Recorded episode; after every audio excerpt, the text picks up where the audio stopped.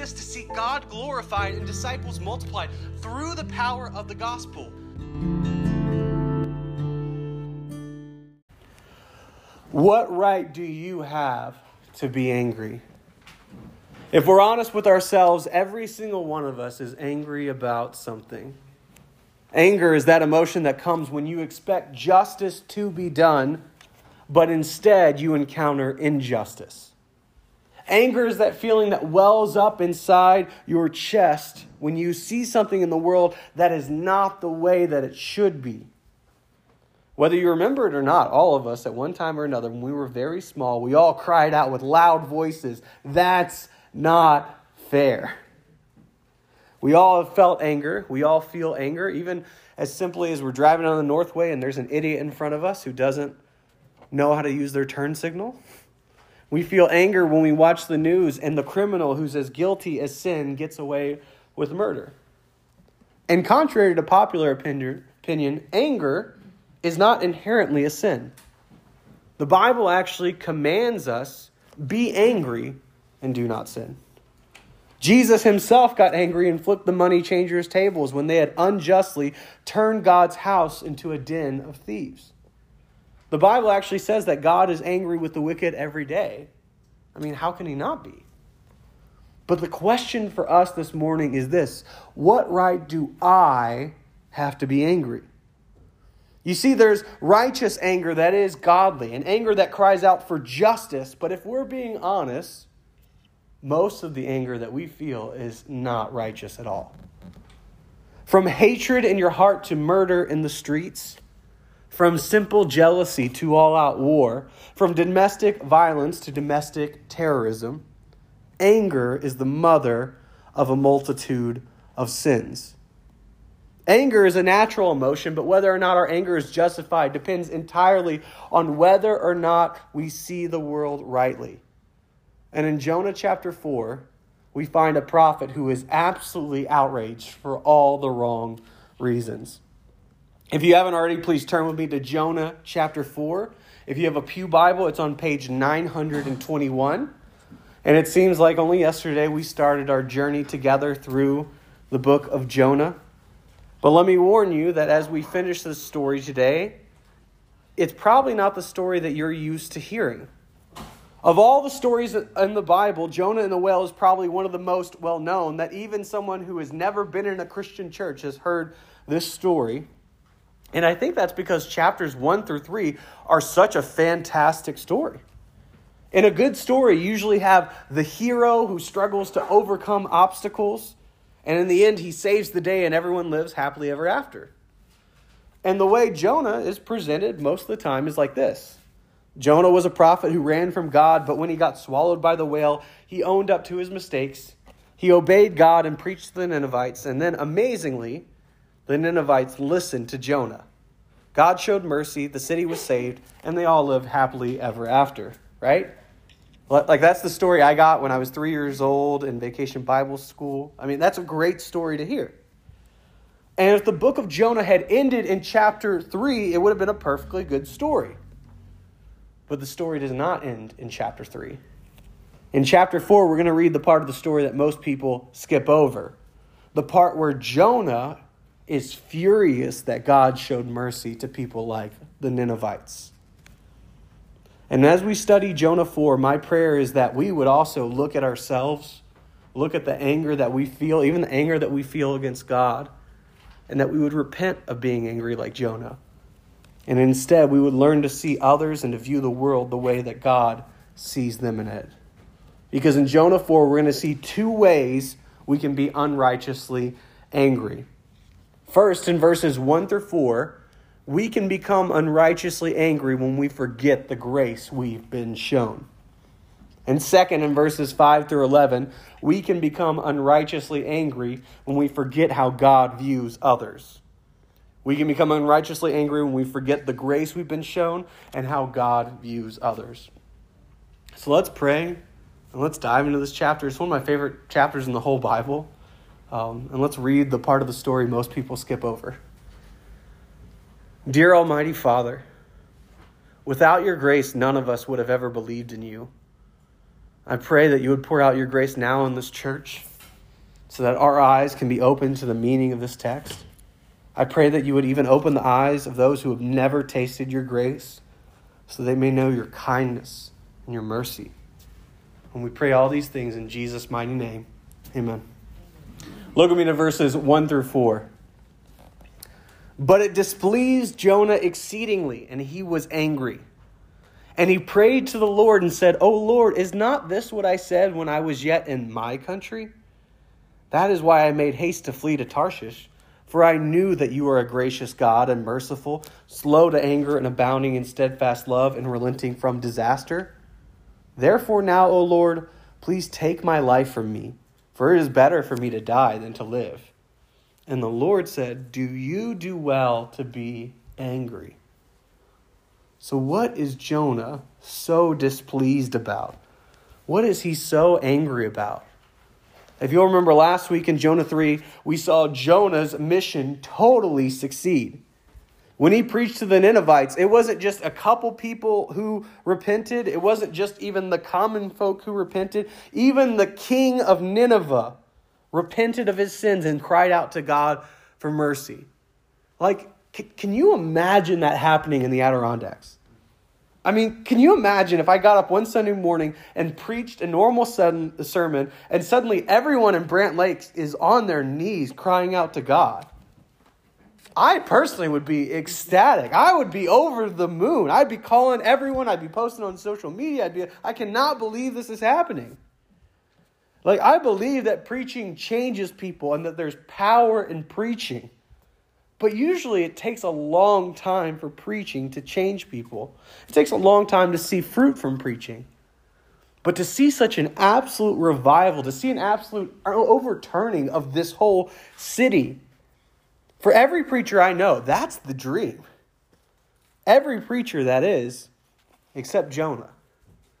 Jonah isn't excited, he's upset. He's angry that the Ninevites have responded so well to his message. He's not just annoyed or aggravated, he's angry enough to die. He tells God, You're too merciful. And I don't want to live in a world where people like the Ninevites are shown mercy. So, God, just kill me. And look, if I was God in this moment, I'd be like, okay, boom, dead. I mean, Jonah has been a terrible prophet up to this point. So, this is where I say, wish granted. But of course, the Lord is more patient than I am, and he doesn't kill Jonah. But that still raises the question why is Jonah so angry? Why is he so mad about God being merciful? You see, Jonah was incredibly thankful in chapter 2 when Jonah or when God showed Jonah mercy by sending the fish to save his life.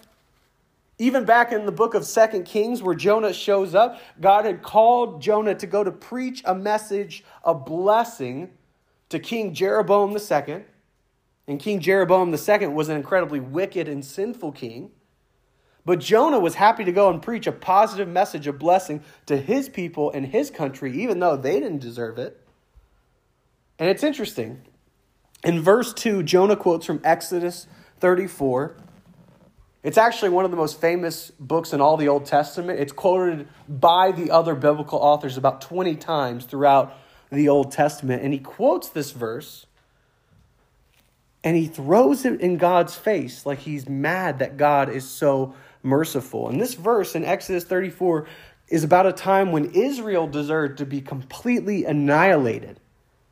But of course, at the time, Moses prayed to God for mercy, and God showed mercy to Moses and the undeserving people of Israel.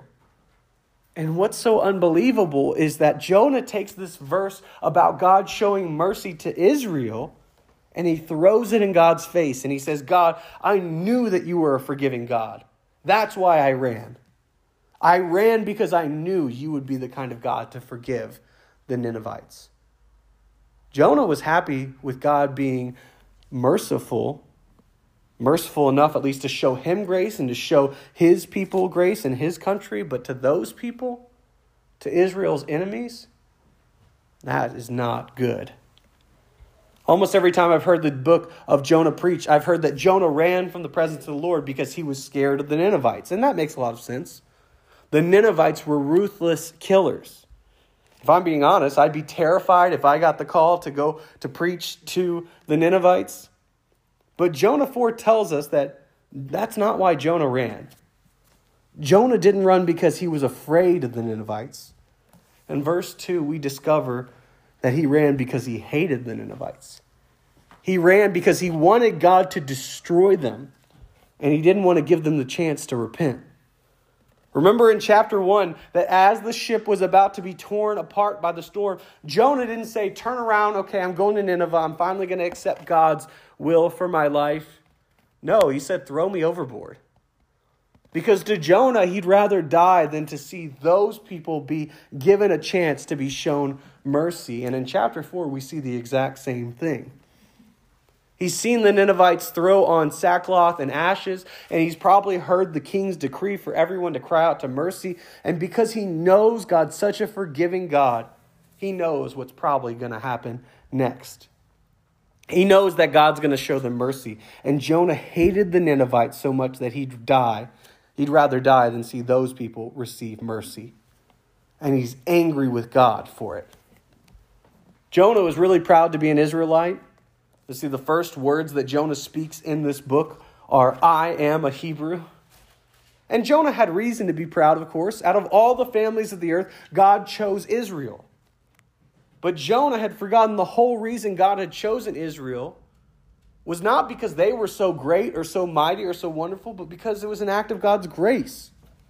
And God chose Israel so that through Israel, God could redeem the whole human race, all the sons of Adam and all the daughters of Eve.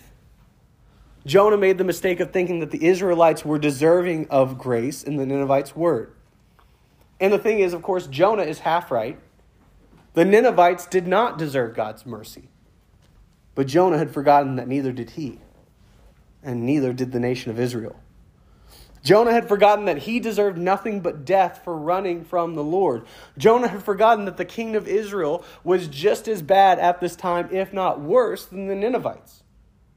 Jonah had forgotten that it was only by the grace of God that Israel was chosen in the first place. But in Jonah's mind, Israel deserved God's grace, but those people didn't. And so now I think about myself. I'm a Christian. I'm proud to be a Christian. I believe Christianity is true. I believe that Jesus is the only way to heaven. But that makes it very easy for Muslims, Jewish people, atheists, Mormons to become those people. I'm an American. I'm proud to be an American. I love this country. But of course, that makes it easy for foreigners and immigrants to become those people. I'm white, and that's not a bad thing. Our God paints in every color, and it's a beautiful way that God creates all kinds of people in His image. But it makes it easy for anyone who's not white to become those people to me. I'm not a wealthy man, so that makes it easy for me to view wealthy people as those people. I live in Brant Lake, so city people can become those people. I'm not from the Adirondacks, so Adirondackers can become those people. I live here year round, so summer people can become those people. I didn't go to Word of Life, so Word of Life people can become those people. On and on the list can go. And any way in which someone is different from me can be a way for me to treat them as lesser. It can become a way for me to see others as less deserving of God's grace.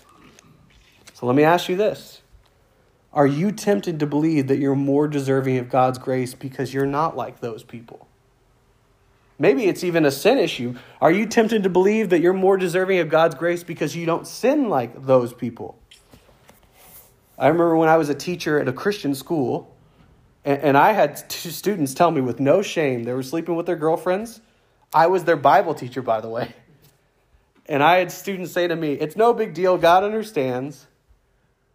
But those same students, it, it just shocked me that when the, the subject of gay people came up, gay people were unforgivable. My sin's no big deal. Their sin's a big deal, not mine. My sin is tiny. And it's really easy to see the speck of dust in your brother's eye and to miss the plank stuck in your own. And there's a real danger for us to think of other people or other people's sins as unforgivable when we forget the grace that we've been shown. And if you're here this morning and you're not a Christian, I'm glad you're here. But you need to know that the people around you who are Christian, none of us are Christians because we were such good and holy people that we righteously became Christians. In fact, the only reason we're here is because all of us at one point in our lives realized how sinful and unworthy of God's grace we really were. You see, the Bible tells us that all have sinned and fallen short of the glory of God. All of us have sinned in one way or another, and that sin has condemned us before a holy God. The Bible says that even our good deeds are but filthy rags before God. That all we deserve for our sin is judgment and destruction. That all of us deserved what the Ninevites deserved and what Jonah deserved. But the good news is that the God of the Bible is gracious and merciful, slow to anger, and abounding in steadfast love, and relenting from disaster. That 2,000 years ago, God sent Jesus to be born of a virgin, to live the perfect life that you and I have failed to live. Jesus was the only person who ever deserved God's mercy and kindness. He was the only one who never sinned. But in spite of his perfect life, he voluntarily laid down his life in the place of the guilty. Jesus was nailed to the cross as a substitute for sinners, and all of God's holy wrath and anger was poured out on Jesus that day to pay for the sins of all. And then three days later, God raised Jesus from the dead, proving that Jesus was God's Messiah, proving that Jesus' sacrifice had paid for our sins, past, present, and future. And now, if anyone will call on Jesus, humble themselves, and put their faith alone in his sacrifice, they would have all their sins forgiven. And that's the story of every Christian in this room. As Christians, we don't believe we're going to heaven because we've worked hard to earn heaven, but that Jesus has already earned it for us. As Christians, we have no right to be prideful or to look down upon others because we were hell bound sinners until God showed us mercy and he cleaned us up and he gave us the gift of his perfect righteousness. That now, by the blood of Jesus, by his life, death, resurrection, you are perfect in the eyes of God and cleaned up. Not because you deserved it, but because of God's mercy. And somebody say, Amen. Amen. That's the gospel of Jesus Christ.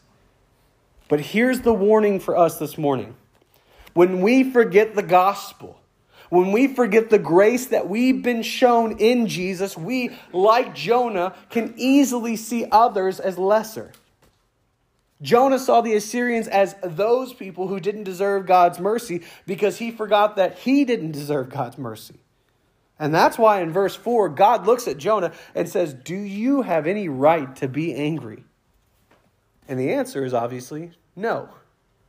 Jonah had no right to be angry. But strangely enough, we don't hear Jonah's answer. We never get an answer from Jonah. And I think the reason we don't get an answer is because when we're angry, we are left to ask ourselves do we do right to be angry? If you can remember the grace you've been shown in Jesus, the answer 99 times out of 100 is no, my anger is not righteous. And that's the first way we can become unrighteously angry by forgetting the grace we've been shown. And that leads me to the second way we can become unrighteously angry by forgetting how God views others. Look at me to verse 5. Jonah went out of the city and sat to the east of the city. And he made a booth for himself there, and he sat under it in the shade till he should see what would become of the city. It seems like Jonah is expecting the city to be spared, but he's holding out hope that God's still going to destroy Nineveh. So he heads outside of the city. He sets up his lawn chair like it's the 4th of July and he's hoping to see some fireworks. But even though Jonah's done with his mission he, and he turns his back on God and walks out of the city, God's not done with Jonah. Verse 6. Now the Lord God appointed a plant and made it come up over Jonah that it might be a shade over his head to save him from his discomfort. So Jonah was exceedingly glad because of the plant a couple things here, real quick. In verse 1, Jonah was exceedingly displeased because God showed mercy to the Ninevites. But now in verse 6, All it took was some shade in the desert to make Jonah exceedingly glad. And of course, in Jonah's defense, it is the Middle East. The heat is deadly out there, and if you've ever gotten some good shade in a place which was extremely dry and heat, it can make a world of difference. Why did God appoint this plant to give Jonah some shade? Well, verse 6 says to save him from his discomfort. And it's important to, to know that word discomfort can also mean the word evil. It's literally the word evil. So you can literally translate verse 6 as God appointed a plant to save Jonah from his evil. You see, our God is so much wiser than, he, than we are, He's so much smarter than we are. It's not just that God has a reason for everything He does, it's that God has 10,000 reasons for everything He does. And if you're lucky, you may be aware at any given time in your life of one or two reasons why the Lord is doing what He's doing in your life. But in Jonah 4, let me ask why did God send Jonah to the Ninevites? The prophet Amos was right there, faithfully serving as a prophet during this time in Israel. And I mean, Amos would have gotten the job done without any protest, without any problem. He wouldn't have fled. Like Jonah on paper is probably the worst candidate for the job. Like, can you imagine if we got together as a church and we're like, we want to send a missionary to Russia? And so we form a missions committee here at the church, and we get a guy to come in to interview to be a missionary eh, that we would send out as a church. And so we sit down in the interview. It's the members of this committee that we formed and this candidate, and we sit down around a table. And so we ask this guy, Why do you want to go to Russia? And he says, Oh, I don't. I hate Russia. And we said, Well, do you have a heart for Russians at least? and and you know don't you want to don't you want them to at least hear the gospel and he says oh no i hate the russians i hate what they're doing in ukraine i hate everything about them i just want them to burn and then the committee members we all look at each other and we say this is our guy we don't need to meet with any other candidates when can you start like no obviously that is not the heart of an ideal missionary but God didn't just call Jonah to go to Nineveh to save the Ninevites from their evil, but also to save Jonah from his evil. That maybe God didn't just send your neighbor that hates Christianity so that you could share the gospel with them, but so that in the process you would also become a more compassionate person. Maybe God gave you that family member who just lives a fragrantly immoral life, not just so that you could be a light to them but so that in the process you could also become a more patient and understanding person. So God appointed a plant, not just to give Jonah shade, but also to save Jonah from his evil. And that's not all he does. Look with me to verse 7. But when dawn came up the next day, God appointed a worm that attacked the plant so that it withered. When the sun rose, God appointed a scorching east wind, and the sun beat down on the head of Jonah so that he was faint. And he asked that he might die and said, It is better for me to die than to live. Stop again. The Lord gives and the Lord takes away, and we see that clearly in this voice, this verse. That Jonah's exceedingly good mood is gone as quickly as it came, and once again he's praying to die.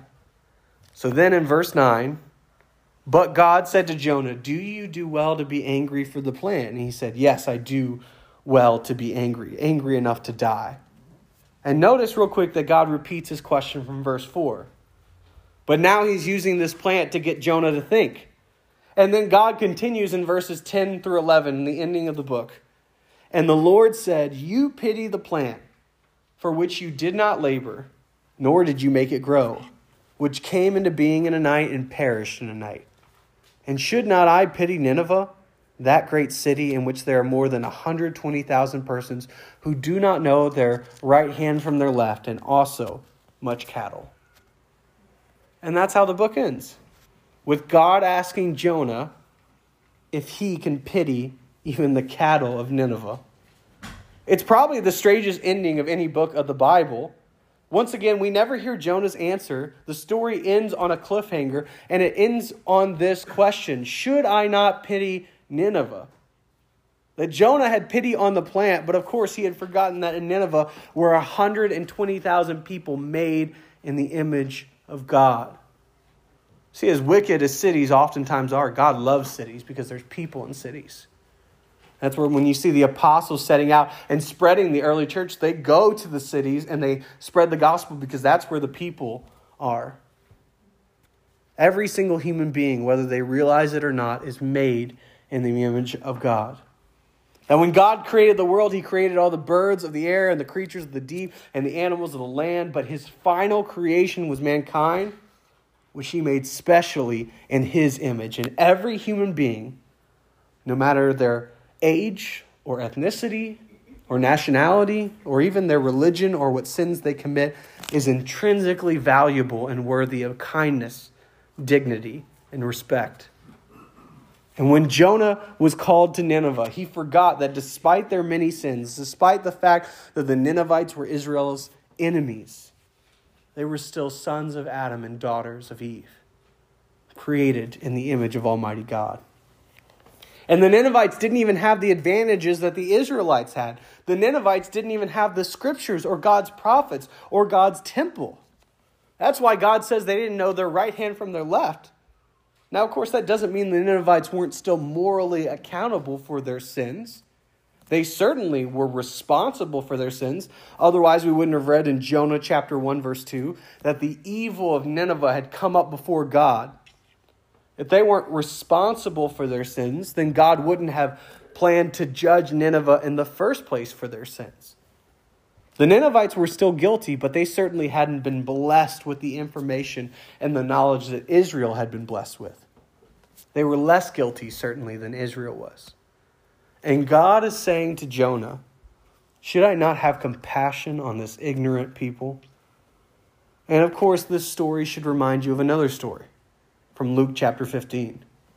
Then in Luke 15, there was tax collectors and sinners drawing near to Jesus, and the Pharisees and the scribes were grumbling and complaining against Jesus, saying, This man receives sinners and eats with them. So Jesus told them a few famous parables. First, Jesus told them a parable about a shepherd who finds his lost sheep, and then a parable about a woman who finds a lost coin, and then a parable about a father who finds a lost son.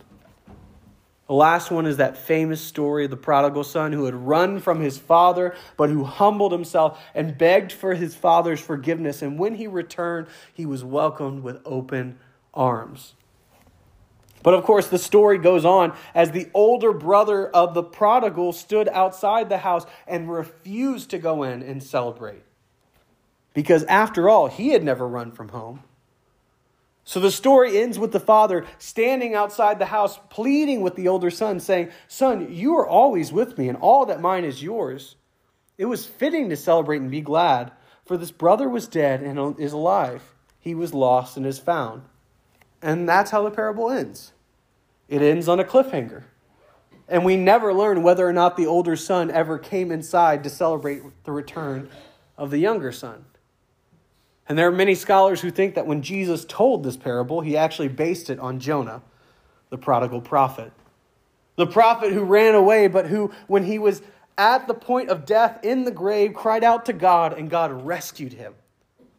And in Jonah chapters 1 through 2, Jonah is the younger brother, the prodigal son.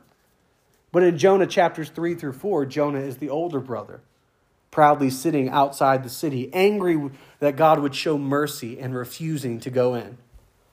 And you'll notice that the parable of the prodigal son, the book, and the book of Jonah both end on cliffhangers, and we never learn what Jonah ever did. We never learn how he answered God.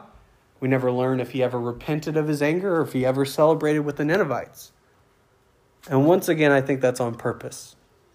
Because the point of the story is not whether or not Jonah ever repented or whether or not the older brother ever came inside. The point is for us to answer the questions for ourselves. Should God not pity those people? Doesn't God have the right to welcome home his lost sons and daughters? And will we angrily stand outside or will we come in and celebrate? My prayer this morning was that we could repent of being angry like Jonah, that we could leave that behind, and instead that we could learn to see others the way God sees them. Because in Jonah 4, we found two ways we can become unrighteously angry by forgetting the grace we've been shown and by forgetting how God views others. So let me ask you what are you angry about? Are you angry with God about your life? Do you sometimes want to cry out and accuse God and accuse Him because life seems so unjust? God, how could you do this to me? And at the end of the day, do you do well to be angry? There's a place for honest prayer. There's a, there's a place for us to honestly pour out our hearts to the Lord in prayer. But more often than not, we're quick to accuse God when we don't understand his plan. Have you ever been like Jonah? And maybe you're not as upfront with your anger as he was, but who are those people who you struggle with?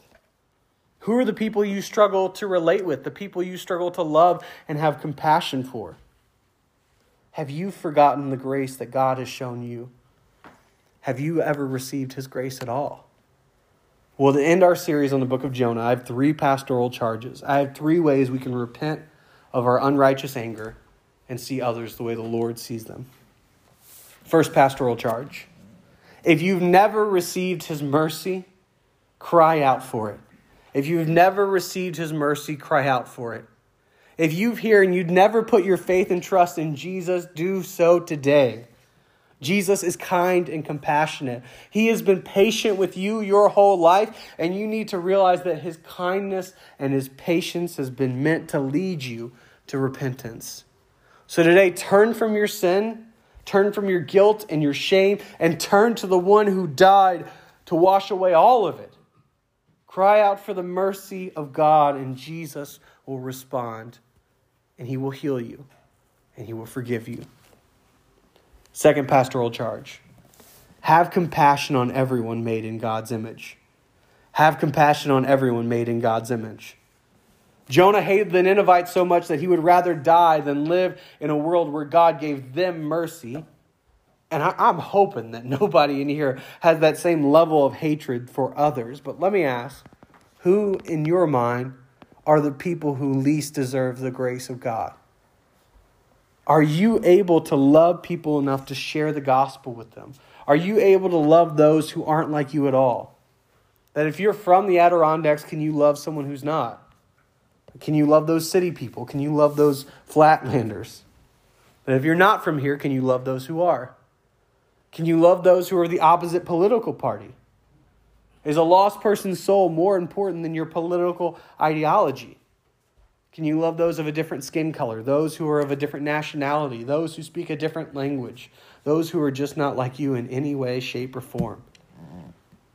Maybe it's not another kind of person, but another kind of sinner.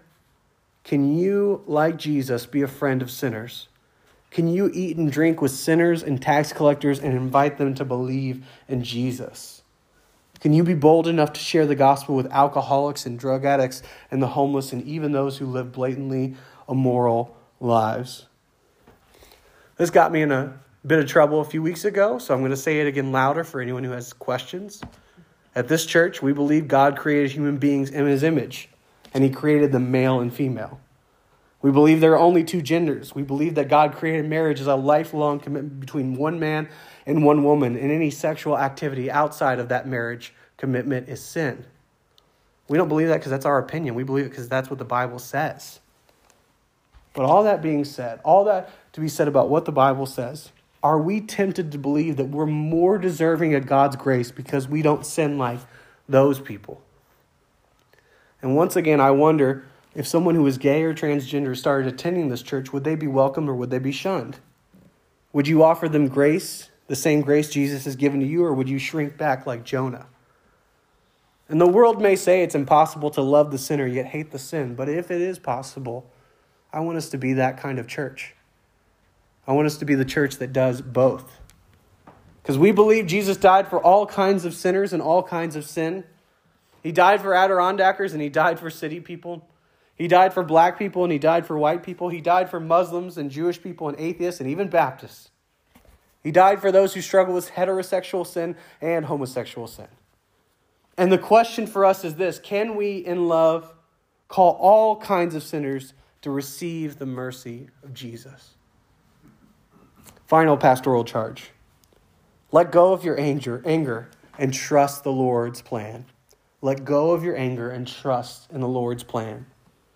God decrees and permits all things that comes to pass. Everything that happens happens because God ordains it. And he does everything for at least two reasons. For his own glory and for the good of those who love him. And that means for you, Christian, is that everything that happens in your life was ordained by God for good. That no matter how dark the road, no matter how bitter the cup, no matter how much you don't understand why what is happening is happening, even in those moments when your life feels anything but good, God has purposed it for good. And when you want to shake your fist at God, when you're angry at how messed up the world is, or even how messed up your own life is, let me say, let go of your anger and trust in Him. His ways are higher than our ways, and His thoughts are higher than our thoughts. Our God is good, gracious, faithful, tender, and patient. And all the people of God said, Amen. On that note, let's pray. Dear God of all mercy, thank you for the sweet story of Jonah. May we never forget the grace you've shown us and continue to give us the compassion to see sinners the way you see them. And all these things, may these words of my mouth and the meditations of our hearts be pleasing in your sight, O Lord, our rock and our redeemer. It's in Jesus' name we pray. Amen.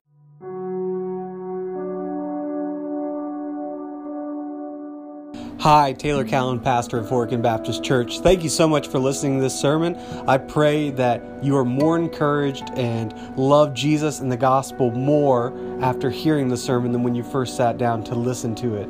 Know that, that our heart at this church is that this sermon would be an encouragement to you and would be a useful resource, but would in no way replace the pastor that God has called to shepherd you or the church that you're called to be a member of.